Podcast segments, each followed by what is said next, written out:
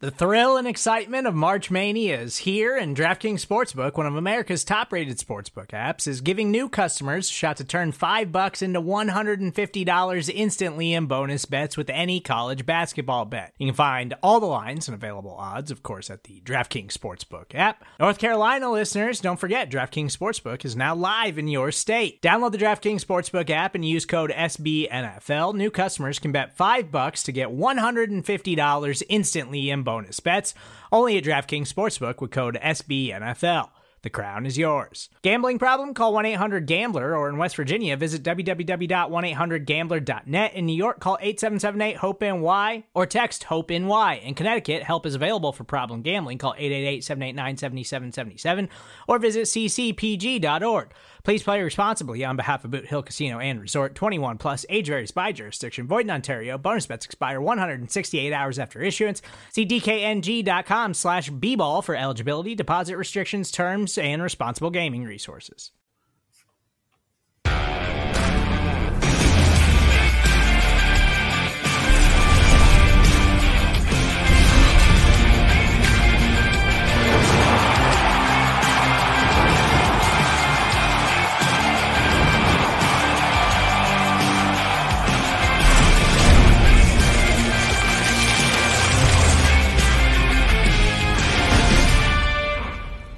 What is up? Welcome, citywide, statewide, nationwide. It is the line to gain. I'm the big O, Jerry Ostroski. She is Sarah Marshall. We're back Marshall. on a Marshall. Why did I say Sarah Marshall? I- I'm just messing with you, Jerry. Sara Larson. I I told you already. I, I know what my problem is. You have It's- to see. This gives you a this gives you insight into what we have to deal with when uh when we get to a certain point in life. Yeah, yep. No, I'm just messing with you. Uh, Oh no, you you need to mess with me. That's totally that's totally appropriate in this situation. She is Sara Larson. and Thank she is in Miami. she was in Kansas City last week for the draft. I'm down here in Tulsa. Once again, it seems like when we do this vidcast, it rains in Tulsa. So it's raining again. oh wow, But um, yeah, it is. It's raining again, but uh that must be bad luck. into spring. No, I don't think you're bad luck. I think it's one of these things where um, you have to understand spring in Oklahoma. It gets it gets nuts. So with rain comes tornadoes. With tornadoes comes all kinds of stuff. It's it's it's lovely. But hey, before we get too into this, hit that like button, smash the subscribe button. Uh, we in season are here every Thursday night at 9 Eastern, 8 Central. We moved up a little bit today. We got some. Here's the thing, folks. We got families, man. We got stuff we got to do. We got obligations.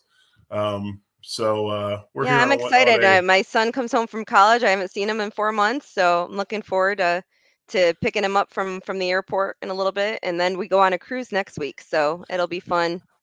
Well, see, you get to go on a cruise.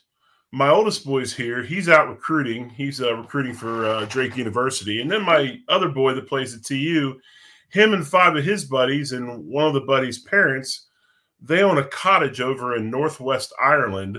They're driving right now to, uh, they're going to be in Chicago tomorrow, hopping on a plane and going to Dublin. They're spending 10 days in Ireland. So, uh, very jealous of what they're getting ready to do. Yeah, yeah. um, I would. I I mean, Ireland's one of those places that's on my bucket list, so I can imagine. Yeah, I can handle Ireland. I like Scotland. Um, I'm not very much into England. My wife is, but um, I can do it. I'll find out this year. I've never been to London, so uh, it'll be the first time. So I'll find out if I like it or not.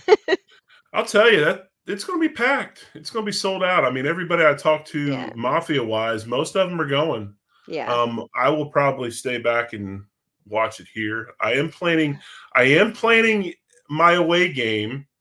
okay. There might be two away games this year because obviously Kansas City is a three hour drive for me, but there's another away game of significance. You probably could figure it out if you know a little history about me and my background. That What, uh, the I'm- Philadelphia game? Yes, I'm trying to get to the Philadelphia game. So um, I've never Just let me know so I can sit by you because then I don't have to worry about Philadelphia Eagles fans. Well, what's funny-. What's funny is we played there one year, and my parents went, my parents went to two away games. They went to a lot of away games, but two of the away games they went to, one was Philly, one was Pittsburgh. They wore gray. They went incognito. They wore Oh, no really? colors. Oh yeah, because you know they understood what it's. They didn't want to. They didn't want to listen to it. So, um, but anyway, hey, we got a lot going on today. Let's uh, kind of get on the show. What, what we're going to do today? What are we going to talk about? Well, first and foremost, I just wanted to kind of share everybody, you know, my experience going to the the NFL draft. Um, I was extremely blessed this year uh, to be able to sit in the inner circle on day one, um, and then actually on day two, um, the NFL reps uh, pulled me in for the overfill seats. So I actually got to sit underneath the um, the stadium, the dome part, uh, both time, both days. So uh, extremely lucky. Um, you know, definitely lucked out. I think it was a little bit. I was with uh, mama. We call her Mama J on uh, Right. on day two, and she's all decked out in like this dress and this hat, and so I think uh, I lucked out a little bit on day two. But the um, everybody in the inner circle worked with the NFL reps, and they all got us in, and so it was pretty amazing. Um, you know, getting to experience, you know, just the the fun part of being with um, not only the Bills fans during it, but we're you sit by division. So eh, you know it's Bills, Dolphins, Jets, and Patriots all in like a little square. Um, and we have our own little section. So we're all you know trash talking with each other, but in in a fun way. You know, um, it it's not game time yet, so you know we all we're having fun with it. But I have a few um, photos that I wanted to kind of share so people know what it's like. Um, you know, obviously the draft is a free, uh, you know, uh, it's a free experience, um, except for when you get underneath the the actual dome part. They call it the theater. Um, Right. Sitting in the theater, you either have to be invited to uh, what they call the inner circle, or you have to pay for seats. Um, they're very expensive seats. Uh, I, I did it last year in Vegas um, because I wanted, I said, if I'm going to experience this, I want to really experience it. They're very expensive seats. So um, for the draft, it, it's kind of crazy to spend that much money, uh, just to let you know. Um, but if you can go for free, I suggest it. It doesn't matter where you are. The TVs are huge. You can see everything. Um, and it's just fun, you know, to be with, you know, so many different uh, people. Um, but I just wanted to share a couple of um, of pictures of what it looks like, and then a couple of stories throughout. Um, you know what we experienced. This was when the draft first started, and Roger came out, and then um, obviously some some pictures that have made it throughout uh, throughout Twitter. I found myself on um, quite a few Buffalo news um, pages and different article things. So I uh, people were sending me messages left and right saying you're on this website and you're on this Right. website. Um, what was really cool is where the Bills were sitting. So the Bills inner circle was sitting. So we were right next to the the families. Um, so you know me, I'm very talkative. I talk to everybody. Um, started talking to uh, the the people in the first picture. They were uh, Anthony Richardson's family, and um, one of them um, from Anthony Richards, fa- uh, excuse me, Anthony Richardson's family came up to me and was like, "Just let you know, huge Buffalo Bills fan." He's like, "I live in South Florida. It's it's hard." And I was like, "I live in South Florida too. I understand." so you know, started talking to them. And actually, when Anthony Richardson was was picked, they came up and hugged me before going up to like congratulate him, which was funny. So you know, you definitely become kind of friendly with everybody around you. Bryce Young's family, um, you know, came up. One of them came up and showed us a, a, a wallet that he had that had the Bills uh, logo on it. Um, they were, you know, they were great too. Everyone was so super friendly. Um, and they were just all excited because they knew what was going on. Um, you know, that day they knew that they were going to get picked soon. And and I actually said to Anthony Richardson's family, I was like, I think you're going to the Colts. I think I think that's where he's going to go. So, um, you know, glad to be able to share that experience with them. It was pretty cool.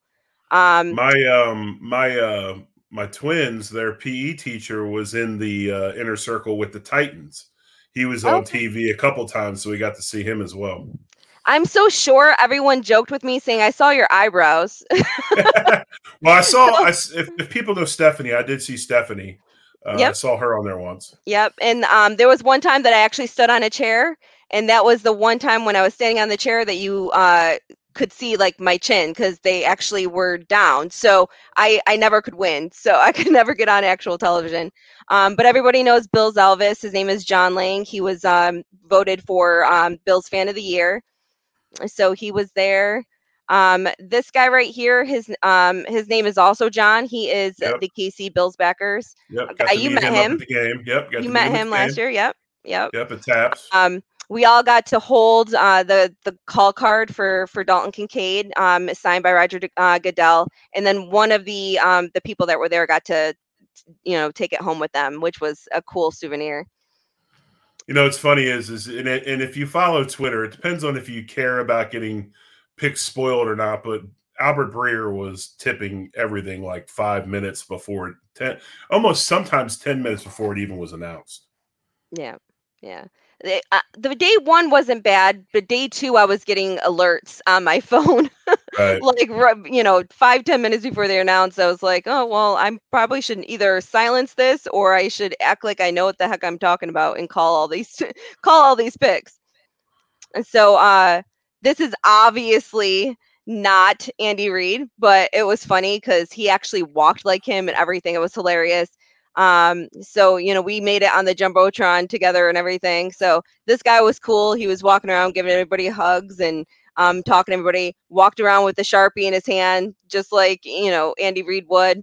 Really hilarious. There was also a Mike uh, a Mike Ditka look-alike with the sweater vest on and everything. Um, he was pretty much over in the NFC section, so I saw him once and then couldn't really mingle with him much. But um, and, you know, it's really cool getting to see everybody dressed up and um and everything uh, especially down in the inner circle you get a lot of people who dress up pretty crazy and ridiculous uh to get down there. Um you have some people that i saw i met last year um at the super fans party. I got to see them again this year um you know all sitting down there which is really cool. And then um this was uh at um taps on main. Everyone got together oh so you were back you were back at taps on main I went to Taps on Main um, after the after day one, um, and um, in the afternoon, r- right before uh, day two, before I went down for for the draft, and everyone kind of met up there. So this was after day, this was day one after the draft. We all got together, and then obviously I, you know, uh, Ron, uh, Pinto Ron, or his real name's Kenny. He was there. Um, uh, day one. Day two, he went went to the super fans party. Um, this is Mama J, so this is probably why they they pulled us in. My I was I was very lucky. She's been to like a hundred and no two hundred and like thirty games straight, um, home and away. She's uh. Wow.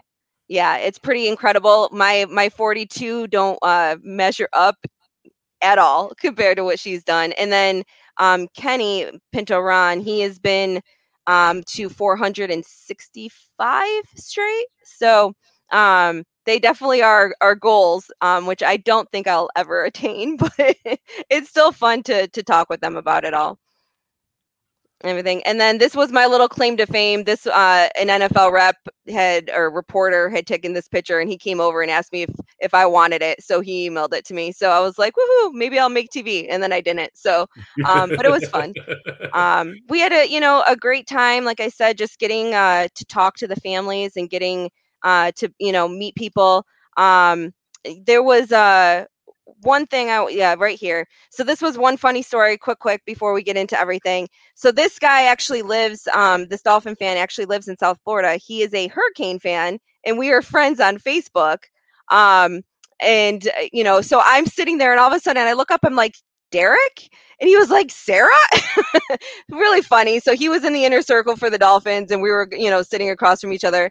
And then this guy um, I met last year, his name is Joe. I met last year at the draft, and I was walking, and he was like, Sara? And I was like, hey. So it's kind of funny how, like, once you start going to the draft, how you, you know, really start to meet people and, um, and you're never alone. I went, I literally went by myself and I ended up knowing so many people. Um, and then if you didn't know people, you got to know people. So it was uh, definitely a cool experience. I can't hear you. You're muted. There you go. I get so into I get so into watching it on TV because of all you know. I like the in depth stuff and right. and everything else. But I can imagine being there and just experiencing it, and especially getting the opportunity to sit next to the players' families and seeing how excited they are.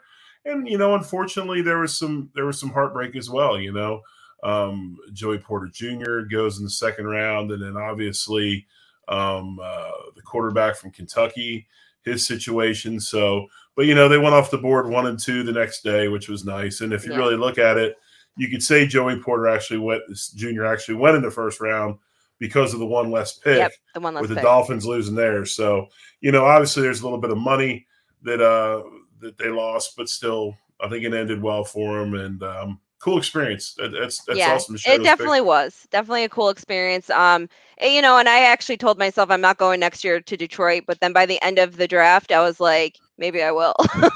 really curious, really, really curious to see to see what Detroit does because I personally thought they did a, a hell of a job in the draft, and they they they picked players that specifically fit yeah, you know I like their Detroit's culture draft. and what they're trying and what they're trying to do.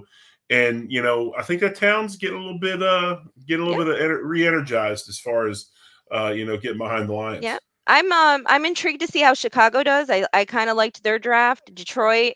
Um, I kind of liked a couple picks on uh, on Pittsburgh as well. The Steelers. I think uh, they drafted pretty well. Um, so we'll see. I and you know uh, it's always interesting.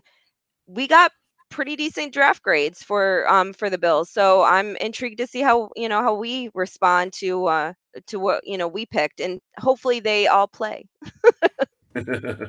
exactly. All right. So, uh, first and foremost, uh, t- getting into a few things. So, you know, kind of everyone keeps on talking about, you know, Kansas City and us and Cincinnati all still being the the three top. Um, not according to the Jets. They all literally acted like from the moment they were insufferable. By the way, um, from the moment they got to the draft uh, to the moment they Yeah. left, um, that they have already won the the Super Bowl at this point in time. Um, but you know they went out and they they uh, ended up signing Cobb uh, to a contract like three million dollars guaranteed, which is surprising to me. Um, so he seems like he's going to be on that that roster. Um, so pretty much uh, was looking at right now they have Wilson, Lazard, uh, Hardman, Davis, Mims, Cobb, and then they have the tight ends uh, Conklin, Uzomah, and and Kuntz. Plus they have Breece Hall when he comes back, Carter, and then Israel. Um, they actually have a pretty decent on paper, a pretty decent offense. So I am really on board with the fact, kind of the change of um, thought process on uh, where we are standing with with the tight or with the linebackers right now. A lot of people are are kind of confused as to you know what we did there. Um, I don't want to diverge too much from from the topic, but um, you know I actually think the the Jets, in my opinion, might have taken a step ahead of the Dolphins. Um, I was kind of saying that they were pretty much tied. I actually think that they might finish with one game more, uh, one more win, I should say, than the Dolphins. Um, they have a, they have a decent roster, and then they I think they have a better uh, defense than than the Dolphins. You know, if you look at if you look at how it went down, obviously I think the Jets do have a they have a world class defense. Now they've got arguably the best quarterback. Um, obviously, he's a veteran. He's been around a while. But when you talk about Aaron Rodgers, you talk about a Super Bowl champion, you talk about a, a first ballot NFL Hall of Famer. Um, this is a guy that speaks for himself. And you bring him, and most importantly, his leadership to that football team. You know, is is bringing in Cobb and doing a few things they've done on offense enough? I don't know, but I do know this: when you have a defense that is is of that caliber, you're always in games. So, you know, I, I I truly believe the the AFC East is the best division in football right now. I really do. I think it's a murderer's row. I think that I think Miami is probably on paper anyway the fastest team in the NFL, maybe next to Kansas City, but they have speed everywhere. You know, the Jets Yeah, being physical and and doing the things they do. They added some help on the offensive line in the second and fourth round. They took Tippmann, the Tippmann, the center from uh, Wisconsin, in the second, and uh, Carter Warren, the uh, tackle from Pittsburgh, in the fourth. um, you know, they got better in the draft. There is no doubt about it. Sleeper pick for them is their seventh round pick, the tight end Zack Kuntz from uh, Old Dominion. Mm-hmm. He's a transfer guy, really, really good player as well. So they're loaded up. I mean, who'd have thought if you look at the division right now, the weakest team is probably New England. Oh well, I mean, I've been saying that for a while now. So I, I mean, I don't, I don't, I just don't even put them in the conversation anymore. The only reason why we even talk about them is because of coaching at this point. Because you know, Belichick, arguably the best coach ever, next to maybe Andy Reid. Um, so obviously he's, you know, they they we still talk about him because there's always still a chance. But um, the Jets actually are with now that they have Mecole Hardman, um, they're actually pretty darn fast as well. Um, and in Breece Hall, um, I had did a post on uh, Twitter about how fast uh, the Dolphins were, and someone was like, "Well, what about the Jets?" And uh, so I did their top like five or six as well. Um, they have like five or six under um, f- uh, four four guys, so definitely both fast. Um, and that's why I kind of like the change in mindset that we have going in at linebacker. Um, another team that has made quite a bit of offensive moves is uh, is uh, the Ravens. You know, obviously they have Lamar now. They have OBJ. They drafted Zay Flowers, which most people, a lot of people thought might have been the best, if not the second best, wide receiver in the um in the draft. Um, they already had Duvernay um, and Bateman. They have uh, Agholor now, um, Andrews, obviously, and then um, Gus Edwards and uh, J.K. Dobbins, and then obviously Lamar as running back as well. So I think that um, a lot of people aren't putting the Ravens in the discussion because they haven't finished um, in the playoffs, you know, like really playoff talk over the last couple of years. but they are with a healthy Lamar, they should definitely be right. up there as well. Support for this show comes from Atlassian. Atlassian software like Jira, Confluence, and Loom help power global collaboration for all teams so they can accomplish everything that's impossible alone. Because individually we're great, but together we're so much better. That's why millions of teams around the world, including 75% of the Fortune 500, Trust Atlassian software for everything from space exploration and green energy to delivering pizzas and podcasts. Whether you're a team of two, 200, or 2 million, or whether your team is around the corner or on another continent altogether, Atlassian software is built to help keep you all on the same page from start to finish. That way, every one of your teams, from engineering and IT to marketing, HR, and legal, can stay connected and move together as one towards shared company wide goals. Learn how to unleash the potential of your team at Atlassian.com. That's A T L A S S I A N.com. Atlassian. Well, you know, one thing Lamar does for you is you don't have to be as talented on offense as some other teams because Lamar ad libs so well with his athleticism, his ability to run, make plays with his feet. And then also, as we know, he's got a tremendously strong arm. He's a streaky thrower. I don't think he is. I notice I didn't use the term passer. He, you know, I definitely believe he's a thrower still. And that's just his style. I mean, you have to, you know, you have to accept it. You have to go with it. And he does so much athletically. It's really hard to to, it was really hard for me to think that Baltimore wasn't going to find a way to get this done and get him back on the roster. He right. obviously is. I thought his press conference was really good today. Um, you know, yeah, obviously he's the highest paid, has the biggest contract ever in NFL history right now. But you know, let bygones be bygones. Understand it was all business. He talked about that today. Um, you know, if you're going to go ahead and represent yourself, you're going to have to have thick skin and understand you're going to hear some right. things but this is a two year process. They got him back in the fix in the in the in the mix, and I think that um you know Baltimore plays you know again another team that plays really well on defense. And now you bring Lamar back. You got a few other pieces. It'll be nice to see what it'll be interesting to see what happens with OBJ um, and how he progresses off of the ACL. But they've definitely gotten better also. Yeah, yeah. All right. When the Bills signed Poona Ford and Latavius Murray, how do you feel about these two signings? Well, I think that I think that the one thing that Beane has done for me is kind of vindicated what I've been talking about for the past three months, which is they've got to get better up the middle. And everything that he's done over the last three to four months is try to strengthen that football team up the middle. I was disappointed um, that I thought maybe we were going to fall into one of these defensive linemen, um, especially uh, Mazi Smith, the one that went to uh, Dallas. Um, we decided to take uh, Kincaid, who obviously top notch route runner, um, still young in football, hasn't played very much, but his route running and his hands are just are world class. So obviously he'll do good things for us. But still, that that signing the other day was more exciting to me than than most of the draft picks we saw. Well, I mean, I thought it was a pipe dream. I mentioned it, you know, several months ago, and I said there is absolutely no way we could figure out how to afford uh, Poona on on this team. So I'm extremely right. excited. Um, he is one guy that you know um, has played both one tech and three tech. So a lot of people are automatically putting him um, behind Daquan Jones as kind of like his backup.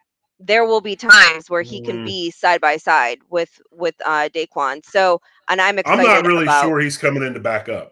I don't think so either, which means that Oliver is going to kind of be the odd man out.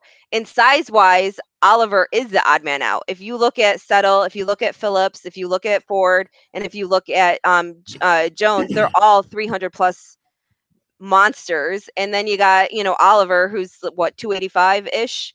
Um, right. So, you know, here's what you don't under. Here's what people have to get though, Sara, and I think this is something that people are overlooking a little bit. When when McDermott decided to take this defense over, some of the criticisms you heard out of One Bills Drive too predictable. We sat in the same front all the time. We weren't multi front. We weren't moving around. I don't necessarily know if you'll see Ed playing a three technique all the time, or you, you might see him in a four eye. You might see him maybe even as an as a boundary end sometimes. I don't think you're going to see him inside as much as he was last year. I think you're going to see he's going to be the guy that moves all over the front. I agree. And I actually was going to tweet something the other day, and I was like, people will jump all over me if I say move Ed uh, to the end. Um, but I mean, I think it's there's there's a chance there. I mean, obviously, it depends on what um, play is being called in that moment. But um, but I, I mean, I, I don't see Ed being our interior answer at all anymore. So I actually think we'll, we'll it's try situational. It's situational. Exactly. That's what I was saying. It depends on what play is being called in that moment. But right. I actually I think mean, we're going to really try to move on from um from Oliver during um you know during camp and preseason. Uh, and we might even take something less. Um, because if you look at the projected 53, no matter who's doing it, it is very hard to narrow this this uh, roster down to 53 people. And people are talking about, you know, we need one more piece. We need one more edge, uh, you know, edge rusher, which adds a whole other, uh, you know, wrinkle to the the 53 man roster. If we expect that person to actually make the the team, so same thing with Latavius Murray. Um, I right away was like, he'll be on the practice squad. I don't see, I don't see a path for the 53. But the more I've thought about it, I'm actually changing my mind. I actually think he'll be on the 53 man roster, um, provided he doesn't come into camp and, and look terrible or, or you know something. Um, so I think it'll be interesting to to see how we you know cut down this uh this roster this year. Um, well, I really like the Murray pick. Go ahead.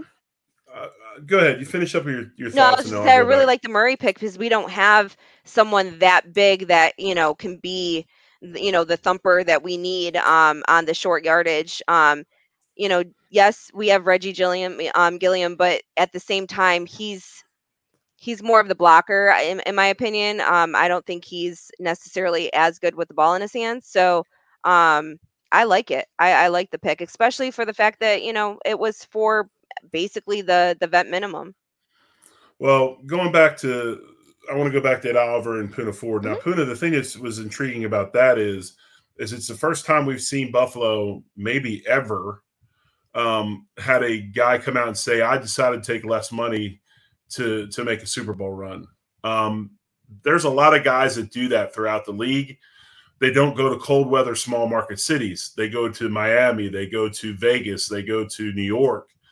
Um, now, here's a guy that's coming to Buffalo. I think that's a big deal. I think that says a lot about the organization and also says a lot about what is being said by players throughout the league. Right. So, um, to get that type of guy for less money, fills a huge need. Going back to Ed, unless Ed is traded for another player or traded for picks, Ed's not going anywhere.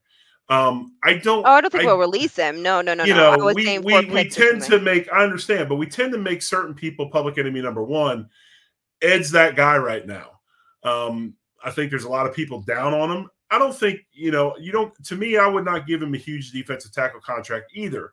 But Ed is still a very, very good football player and will produce for us and will be better because he'll be asked. He won't be asked to do the things all the time that he's not good at, which is trying think, to take on double teams, trying to hold the A gap right. or B gap and all that stuff. I think that he's going to be able to move in multiple fronts, use his speed, use his size to an advantage. And I think he's going to be productive just because of what McDermott puts him in situation wise. Uh, hopefully, I just don't know if it's $10.5 million productive, which is why if we can move on, I think that we will. Um, because there are other pieces to the puzzle that again won't he doesn't quite fit into that 53 um, if we want other if we want to keep some other um, players so uh, again we have no idea um, he could come out and he could have a tremaine Edmunds type of fifth year we we have no idea um, if that's going to happen and and if he's put in the right situations maybe he does and then we can all eat our words and um, be extremely happy that you know he was worth the 10.5 million dollar cap hit uh, I just don't. I, I, I don't have that confidence right yet. Well, I mean, like I said, we've got to hate on somebody, and he's new. He's the new target. He's the new target, and it's it's quite. Here's the deal: anybody in the league would give Ed Oliver ten point five million dollars tomorrow to have another experienced defensive lineman on their on their team. That's how scarce those guys are. Um, I don't necessarily think that. Yeah, ten point five is if you're sitting there trying to count numbers, trying to figure out a way to get D Hop here, you know, right away, yeah, you go to him. It's kind of the same thing I do with Mitch Morse. I love Mitch Morse. You could save some money there. But I think that I, I really, I'm really intrigued by the fact that our head coach is now going to run this defense and we're going to get back to an aggressive style, a physical style, a blitzing style. I remember McDermott when he coached with Andy Reid in Philly that defensive line and that defensive front seven got after it. Very situational, blitz wise in certain parts of the field. So I think that when you try to ask somebody to do something they're not really good at doing, you know, I think in I think in a lot of ways Ed's maybe been the good soldier the last couple years because of what they've asked him to do. I think his situation will be different this year, and I think he will be productive. But I also don't think he's going to get a blockbuster defensive line contract from us. He'll probably be gone somewhere else next year when the open oh, market happens, which is fine, which is fine. The one but thing I, you I, said, Jerry, the one thing you said is that anybody would be willing to pay $10.5 million. So either the Bills are absolutely never have even considered trading Oliver or um, no one has offered that trade because well why why offer that money when you just are going to sit back and let a team cut him but we, know, we won't cut him this year. Business. No, no, no. Right. We won't cut him this year. There's absolutely right. no reason. No, but that's my that's my point. There's no way we're going to cut him this year. So the only way you're going to get that is through trade. So if someone's willing to pay 10.5 million dollars for his contract, all yeah. you're giving up is a what fourth, fifth round probably. So yeah. It, I, I just you know so I and I kind of disagree. You're telling me that you know that that that Beane would be willing to take a fourth and fifth round pick for a no, guy who's picked what 13 overall.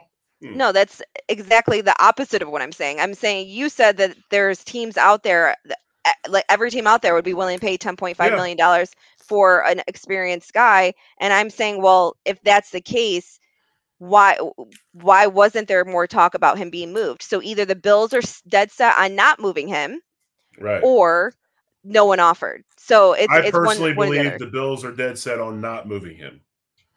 Gotcha. All That's right, the way I so. look at it. All right, so let's get to the draft. So pick 25. We moved up from 27. Uh, we jumped over Dallas to their dismay. Um, supposedly, uh, you know, some people are saying that they they you know smoke and mirrors that they really weren't going to pick a, a, tight end anyways. Um, but we picked Dalton Kincaid with that 25th pick. So, what are your thoughts? I, I, you know, going into this area, you know, we've talked about it on the show. We've had we've had conversations at length about it. I was not a proponent of a of a first round tight end. Um, but when you look at the caliber of Dalton Kincaid and you look at what he does, um, let's let's let's tap the brakes a little bit. The signing of Dalton Kincaid does not put us into 12 personnel. Uh, I made this comment the other week. 11 and we're, a half. we're 11 and a half. Okay. What Dalton Kincaid does do in today's football is a couple things. One is you're going to be able to disguise personnel groups or formations because he can go in and out. So he can play he can play inline tight end, he can play off the ball H, motion, run, you know, do those types of things with the zone. He can also go out and run the slot. The thing that's really, really intriguing about him in the slot is with the way football is being played nowadays, where we only have two linebackers 99% of the time on the field, you're going to get some massive mismatches with him in the slot. It should open up Diggs a little more. It should open up right. um, our other receivers better. Uh, I expect him to have a very good year. Now, the thing that he's going to have to learn to do, and I'm gonna, it's really intriguing to me how they play him. Um, is I I think that, and without doing extensive film study on him, most young receivers have this problem when they come into the into the game. It's being able to get off of somebody in in their chest. He's gonna you're gonna see what he's he's a good route runner, but can he run routes with somebody being physical with him in the first five yards of the line of scrimmage? That's something he's to have to learn a little bit about as the season goes on. Right. So, uh, um, Matt, someone here at, at Rumblings, he and I told him I was going to steal it from him. He uh, joked the other day about him not being a wide, him not being a slot, and him not being a tight right. end. He's just right. a receiver. Um, right. so you know, as much as you know, first thing when we picked him, you know, in my head, I'm like, you know, 12 personnel, here we come. Finally, can I have, you know, two tight ends out there? And um, opposite of me wanting Darn- uh, Darnell Washington, um, Darnell was going to be the one out there mostly blocking, and, and Knox was going to be able to open up. I believe Kincaid is mostly going to be in, the, eh, you know, going to be lined up in the slot. Um, so um, there was, a, you know, Beasley got pretty upset when someone compared him to to Beasley. He's like, "Don't compare me to a tight end, please." Um, but you know, someone said that he is Beasley in a tight end body. He can run the routes. He has the sure hands. He was arguably the best receiver in the whole draft. Right. Um, so I think it'll be interesting to see where you know where we do line him up. Um, and then Knox, I think, is going to have to be a little bit more okay with um, that blocking role sometimes. Um, because I think Kincaid's going to to blossom into that number two wide receiver.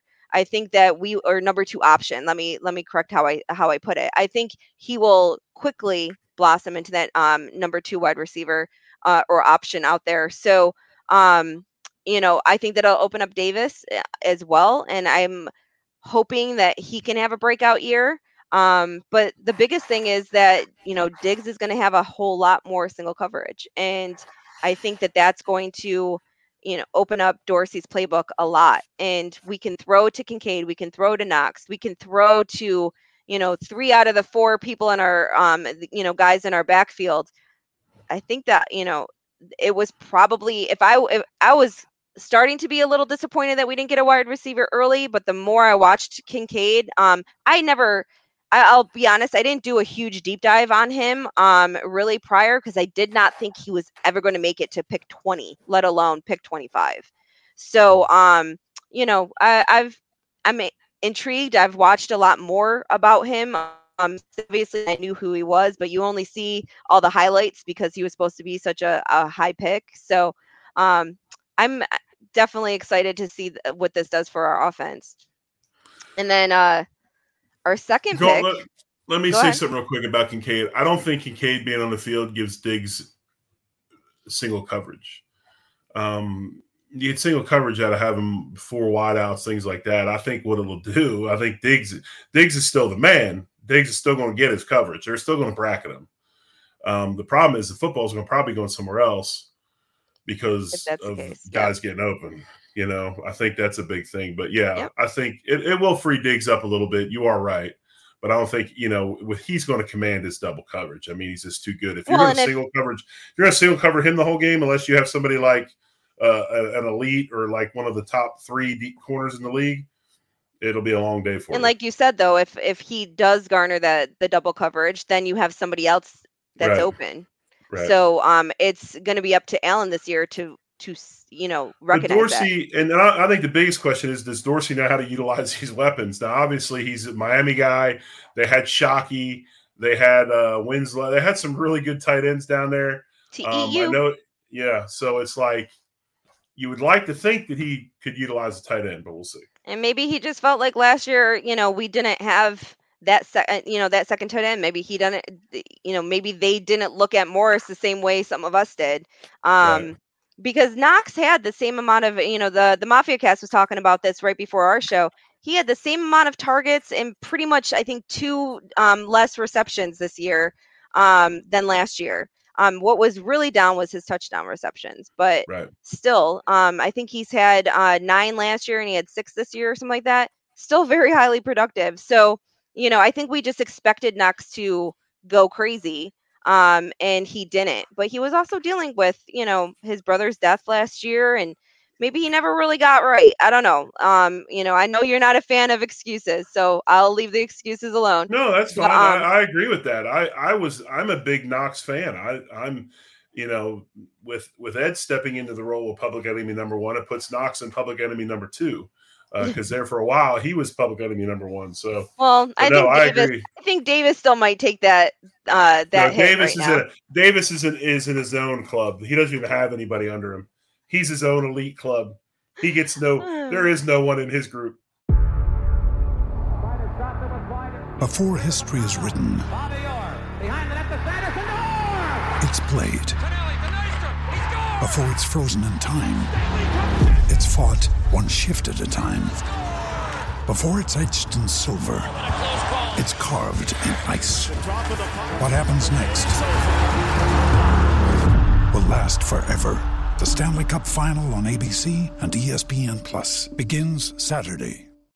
All right. So with the second pick, pick 59, we got O'Cyrus uh, O'Cyrus Torrence, which was pretty much you know mocked to us in probably 75% of our mock uh, of the mock drafts in the first round and we got him at pick 59 um, i'm going to start with this one just because i actually got to talk to him at the senior bowl um, and you know he was very personable. He laughed and he actually joked um i asked him what he you know felt like he would um would play whether or not it would be guard or tackle and he said he's pretty much exclusively right guard and then he joked he's like i don't know if you want to see me at center but if you know if um if need be he's like i would work to be the best center you know uh that you know i can be blah blah blah. But he you know he did joke um a lot he was very um light with all the the media and um he not so humbly um you know said um that he felt like he was the the best guard um available. Um he's you know over 3000 snaps. I've definitely commented on several um different podcasts this over 3000 snaps in college and no career sacks uh allowed and only two penalties in um in 4 years. Um my only concern with him really is that he went he went from a smaller school to um to you know SEC and unfortunately the the Gators didn't have the year that they thought they were going to have. So to me I don't know um if we got to see enough or you know like the best of him against you know people like Alabama and um you know Georgia and um kind of those those math teams that you like to compare them to. Um but every you know you start watching this guy and the holes that he opens up i think that this is finally going to be uh, one of those um, moments that we can say hey we have somebody not only to protect josh but maybe to open up some gaps so that our running backs can uh, actually make a first down instead of going backwards. So um, i liked i i was super excited about pick, pick 56 or so i looked around at a couple people i was like torrence is still on the board isn't he? And everyone's like yeah i was like that's our pick i was like if we don't move up right now and uh, you know i was like i'm gonna be surprised but if he's still there at 59 and three picks that's that's our pick so um you know every the second we picked him i'm on video going i told you So how do you feel I, about him? I love the pick. I think it's uh it's basically another first round pick for us that we got in the second round. Um, a huge man. The best thing that's going to happen to him is he's going to get in that NFL weight room. They're going to work on his nutrition. They'll probably get cut him up a little bit. They'll get some weight off of him, maybe put it back on in another way. But I mean, you just can't coach what he has. He has elite size. He has elite strength. Just an absolute mauler in there. And um, you know, I I kind of I don't feel the same way you do about the whole being in Florida for a year. I mean, this guy played against anybody in SEC basically is pretty good. Now, now, granted, if you know he'll get a chance to play against Georgia again this season when he plays the Eagles because they've they've drafted the entire True Georgia that, defense, so he's going to get to play against Georgia. So we'll find out if he played how he plays against those elites. But no, I mean, this is what I've been you know I've just been asking for. Um, they've just size, strength, just uh, the opportunity to get in there and put hands on somebody and actually physically move them from point A to point B. Sara, this also gives you what you've talked about is it gives Bates the opportunity to play on the left side of the ball, right? Mm-hmm. And you know, I don't think that McGovern is locked in as the starting right as the starting left guard. I mean, I think Bates is going to push him. I think Bates has a chance to beat him out. The I don't think anybody we signed is a. I don't think any of these free agents we signed are locks as far as playing.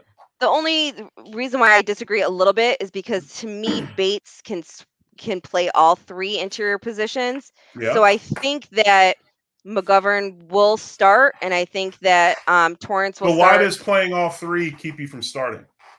Well, I'm just saying more more reps let's not even say start. So the percentage of reps at each position. I think that McGovern will get the more percent percentage at, at left guard. Um, Cyrus Torrence will get the most at, at right guard. Um, and then Bates, I feel like will play all three interior um, positions as needed. I still think he'll get out there as many snaps. I think the percentage wise, he'll still be out there as many snaps. But I don't know, and, and maybe you can uh, attest to, to this a little bit more how hard it would be to rotate um, position throughout the game. But I think that if anyone could do it, it's Bates. He's he seems you know the most proven to be able to um to you know play each position. I just don't know per game uh, you know whether or not that that'll make a difference. Um, but I think that you know he's he's the swing guy. So I I feel like um he would come in to kind of spell the other the other three. Um, I think that you'll see them in camp do this, and this is what I see it. So if you think so, like Torrence will never leave the field. Torrence will get so many reps, he will he will hate football halfway through training camp. He's never leaving the field. He will get every rep known to man. Morse is a guy that doesn't need every rep. So if there's days where they're giving him veteran days off, you'll see Bates over there. I personally think Bates and McGovern will will trade off first team reps at left guard equally until they decide who you know maybe's coming out ahead of the other, or or if you want to play detective and you look at some of the things that that Beane has said recently about Bates getting you out of a game at tackle if you needed them to, maybe they've already made that decision. I don't think they have because yeah. honestly, if you looked at last year's offensive line, what about it gives you any reason to say, okay, we're set in stone? Right. To, to me, there's only two. Well, I guess there's three guys set in stone because you got Dion out there, but more, I was, you know, you got Morse and then you got Torrence. Torrence, like I said, he will get every rep possible. So there will and be some battles Brown, at there. this point. He's locked in. We don't have, you know, I we're not going to start. Well, Sara, you, you said something a couple weeks ago that I think was so highly. Uh, you, observed. You said something. You made a statement was was so on point. point, and I and I don't know if I brought this up to you before the last show, but I'm going to bring it up again. When you said that Dion got to a point where he looked kind of just complacent or mm-hmm. disinterested or just kind of like, okay, nobody's here to push me, so I can do whatever I want. I think that's a huge thing. That's the one thing that we missed in this draft, in this offseason, unless one of these other guys comes out of the woodwork and turns into some kind of super tackle.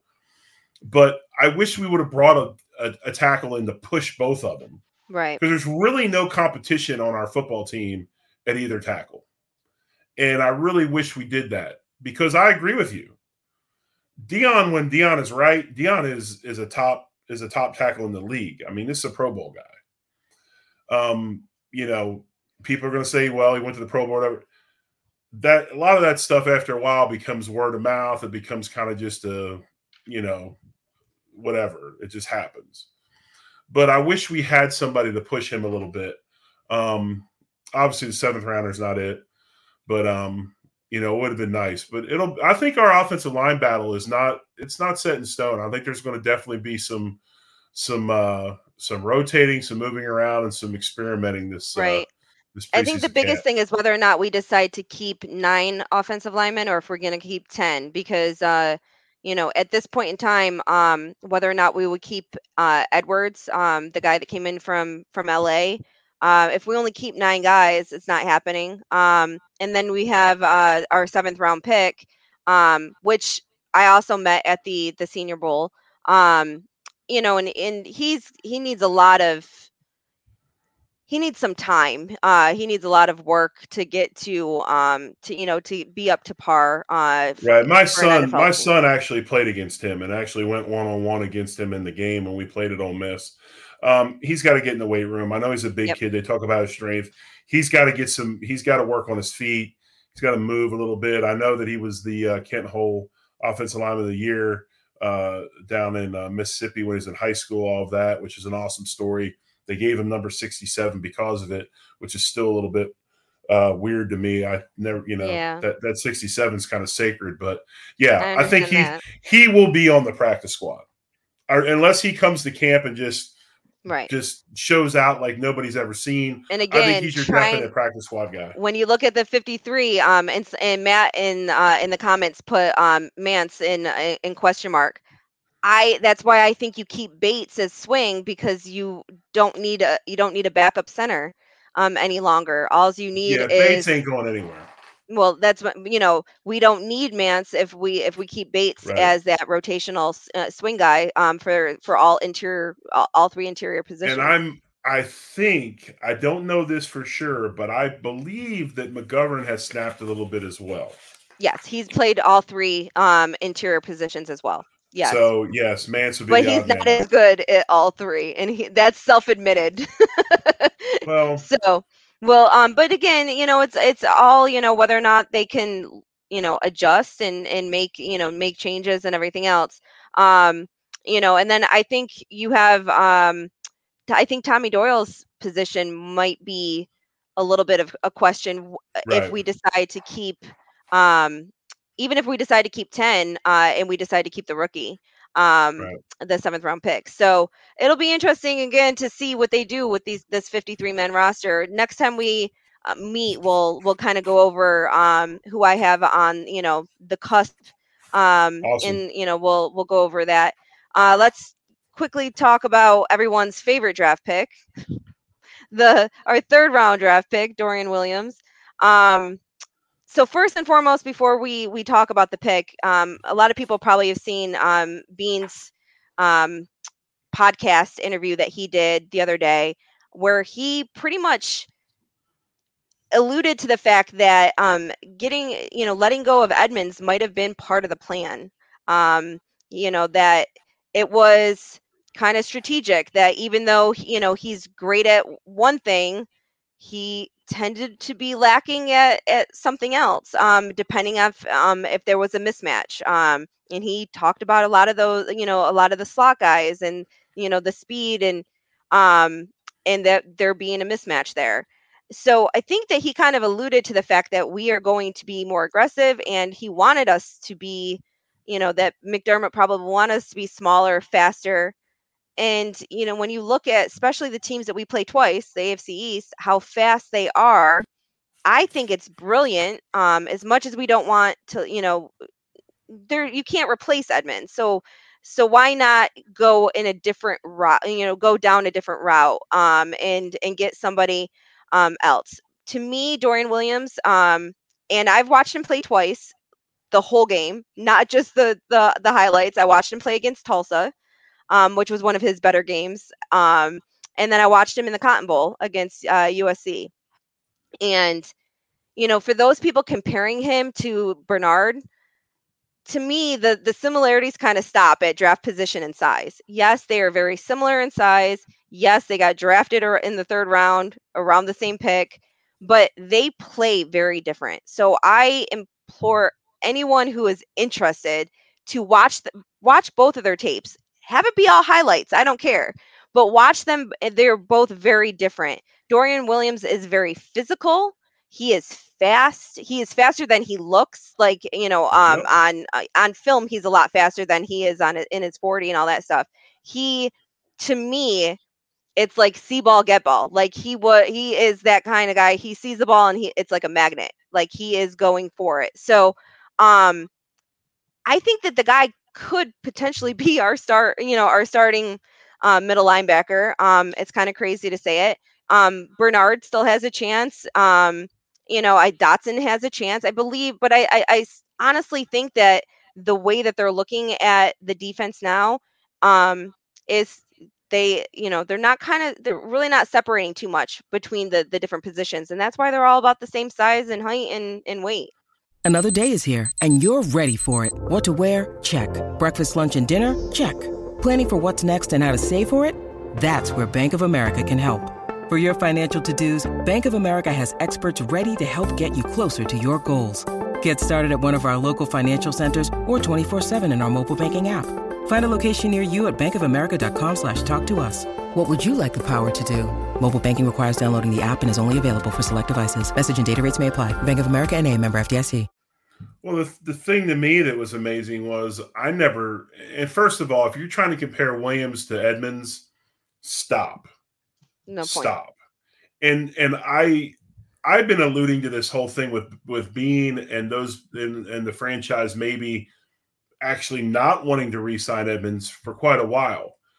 I you know I I know he's big, but he didn't he did not play as big as he is.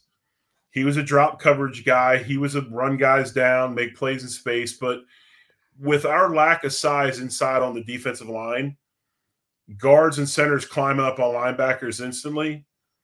He was he wasn't that great at shedding blocks and wasn't that great at taking on offensive linemen. The thing about Williams is, and you talk about is he not as physical? Yes, he probably isn't, but he's gone. He doesn't need to be physical. He is a you, you made a great point. I think he I think he actually is very physical. Well, he's no, he's physical, but, right? He's, he's physical, but the point I was trying to make was, and you said it earlier, I was going to give you props, was that he runs so well he's going to run stuff down, see ball, get ball, like you said. Yeah, he can stick his face in there.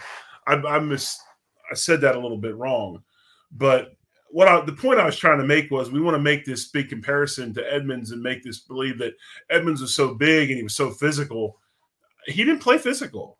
Right. He didn't play to his size. He wasn't a stick your face into a gap and blow people up guy. He didn't do it. Right. Um, and I, I love this. I love this pick. I think this pick is awesome and it freaked me out that so many people didn't like it. I think I don't think people was... knew about him as enough enough right. as you know you you heard of three you know you heard of Sanders Simpson and um and Campbell as the only linebackers you know right. at all. That's all anyone right. talked about. Um, but again, you know I had watched him before, and like I said, um, I really uh, you know, and I'm not even saying just his highlights. You know, when you watch him play, he plays very much. I, I think um, Daryl put it. He said the one thing about Williams is that he plays bigger than Bernard. They're the same size, but the way he hits, the way he um, plays, it's very different. So take a look at both of them before you know people are you know still confused by the pick. I think it's actually a really good pick. Um, do I think that he might be you know Edmunds year one? No, like. It, but either was Edmunds or year five, I should say. Um, Edmunds Edmunds had year, issues in year five. He struggled. I mean, right. he struggled his first couple of years. So you know that was there was a question um, whether or not they were even going to do his fifth year option at one point. And um, see, I disagree out, with. And go ahead. I'm sorry. Finish up, and then I'll make. No, I was just gonna say he came out in in his fifth year, and Edmunds had a great year last year. He really did. So yes, we're all in our, our feelings a little bit um, because he he's gone, but we just got somebody in the third round um, that I think is going to be very complementary to the defense that that McD is going to be running this year. I don't agree with I don't agree with uh, AK Cash. I don't agree with it. I don't think the Lions pick of Campbell at 18 is a joke pick. Campbell's a tremendous player. Campbell is a star. In that system, they're going to run more of a traditional defensive system. That's what they do. Um, I laughed when when they picked him at 18. I was like, well, now I don't have to worry about the Bills picking him.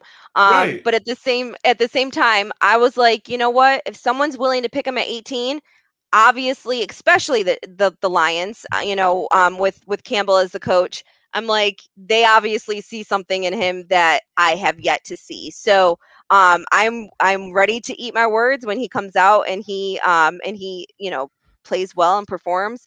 My only thing is is that there wasn't a lot of linebackers in this in this draft. So do I feel like they reached a little bit? Yes, I do. I, I really do. But he was he probably the best linebacker in the draft? Yes. I mean there there's really no, you know, question about that. I just we think about 18 was kind of crazy. I just thought 18 about, was crazy. I, I, I don't know I don't know how picking a guy with that much production at 18 is crazy. It just it's mind boggling to me. And if they didn't take him, and they didn't take him, he probably end up in Pittsburgh and do the same thing. Like I um, said, I think that he was the best linebacker in the draft, and but that and that's why they probably felt they needed to take him early. And I am but there's always a but. There's always a but. There's I'm going to question Dan Campbell. I I believe you know I, I believe that he is smart, um, you know, especially defensively, especially for um, for linebackers. So I think that it will be fun to now that I don't have to worry about him pr- producing on the Bills. I can't wait to watch him for the the Lions. But before we get to the super chat by John here in a second, I will say this: there is an interesting thing going around right now in the NFL, and the phenomenon is this: we've devalued running backs for so long. Linebacker now is the next position that is getting devalued because we're not playing with three of them anymore. We're not playing with four of them anymore. We're only playing with two of them. Uh, so linebacker now has kind of meet, met that status of a devalued position. But go ahead with the uh, super chat. John DeFazio said, D. Williams is McDermott's response to the type of defenders he likes against the type of offense we will face in the AFC East. He is a better tackler than Edmunds now, which is pretty much what I was saying. So uh, thank you, for, John, for agreeing with me. I love it but I mean, so, the AFC East, like I said, they're just getting faster and faster. So um, it'll be, uh, you know, I think that what McD, um, you know, McDermott's going to do is he's going to be what we all complained about when it came to Frazier was he didn't attack enough. We were always off, you know, um, you know, pretty much in zone or off the ball. You had 10, 15 yards, you know, space in between everybody. We weren't attacking. We never blitzed. So, um, I, I look forward to seeing uh, McD get a little bit more aggressive. I think this is something we talked about Monday night, and I want to address this because I see this a lot in the in the comments, and I hear this a lot. And I think the deal is this: in the old days, when your quarterback wasn't sucking up twenty five percent of your salary cap, it was a lot easier to make luxury picks, or it was a lot easier to move down in the draft and acquire some draft picks and get a guy that was comparable to what you could have got at the spot you were just at. But I believe that teams now have to, they have to pick for, and this goes along the lines of is the Williams pick in the third round a reach? You've got to pick for need more now than you did in the past. You don't have the luxury to always take best available. You've got to pick need because you have to build a big core of your team through the draft because you can't afford, you know, you can maybe go get one high price free agent, maybe two or moderate, moderately priced guys, but you just can't go out and open up a checkbook anymore because you've got Josh Allen making the money he's making, or you've got Aaron Rodgers, or you've got, you know, Lamar Jackson. So it's the way teams are being built nowadays, it's different. And and I think that so when we make these comments about, oh, well, they could have just traded down 10 picks and still got you know, Campbell. Maybe not. So if you got the guy there that you want and you know you want him, you got to make that pick. Right. Well, the last pick was um, that we're going to talk about is um, the round five pick, uh, 150, Justin Shorter, also out of uh, Florida. Um, to me, you know, he he hasn't played a lot. He transferred to um to UF. He was at Penn State originally. Um, the one thing that I will say with him is a lot of people don't know in 2018 during the recruiting cycle, he was the number one wide receiver recruit um, going into college. So he was ahead of Ja'Marr Chase and he was ahead of Jaylen Waddle. So the like he was standing out. Now he didn't quite have the the years he he wanted to at Penn State, so he transferred to UF. Um, and UF didn't quite have the season that they wanted to, with whether or not it was injuries and um and whatnot. I really hope um he can be who they're projecting him to be. Guy is big, um, physical. Um, the one thing that we always said that frustrated us last year was drops. Um, we got two guys in this draft that are known for not dropping the ball. Kincaid and Shorter are both two guys that have sure hands.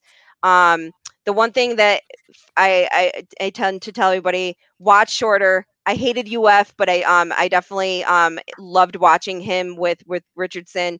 Um, he has the like pretty much Richardson would throw the ball and just loft it, and Shorter can track it down. Um, yeah, so, that's a good assessment because we we know Richardson just threw the ball up. Yeah, that's what it was. You know, he just threw the ball up, and and so and Shorter was is physical enough to do the 50-50 balls and stuff like that, right. which is what I have been clamoring for. I kept on saying I wanted a big body, uh, wide frame, you know, still decent speed, but someone that could run routes and that was physical. And we got this. The guy's 230. Um, I think that, and he has really good route running. He's more of a vertical threat. Um, but you know, I think he's going to compete with um, with Davis being out there. Um, I don't think he'll be a starter anytime soon. I think he'll he'll come in, um, you know, to kind of spell uh, Davis and stuff. Um, but I'm I I like it. I think it's a good pick. Uh, I think it it was you know fifth round was a little questionable for me. I felt like he would probably have been there in the sixth, but then we traded our six round picks so um for uh for more next year. So I like it, and I think that he's going to be comfortable. He's got um, both Torrence and he's got Elam from last year, um, you know, which he knows both of them. So he'll be feeling like he's comfortable already knowing people. So how did you feel about the the pick?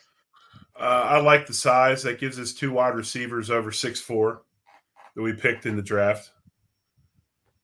Yeah, the other one it's not going to make the team.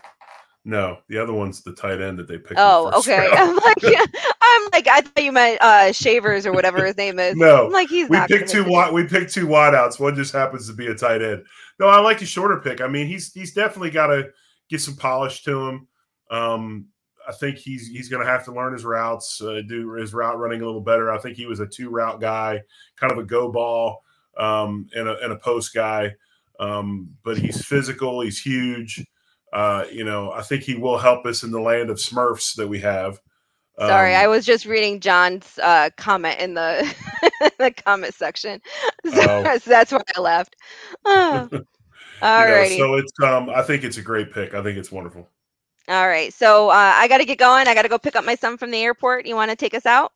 Yep, I will. Hey, you listen to uh, the Line 2 Gain here on the Buffalo Rumblings Vidcast Network, and uh, we'll be back third. Well, I don't know if we'll be back Thursday or not. Not next week. No, next, next, week I'll be on a cruise. Yeah, next week we'll be off, and then probably the week after that we'll be back uh, Thursday, nine Eastern, eight Central. She's Sara Larson, the Big O Jerry Ostroski. As always, go Bills and one love.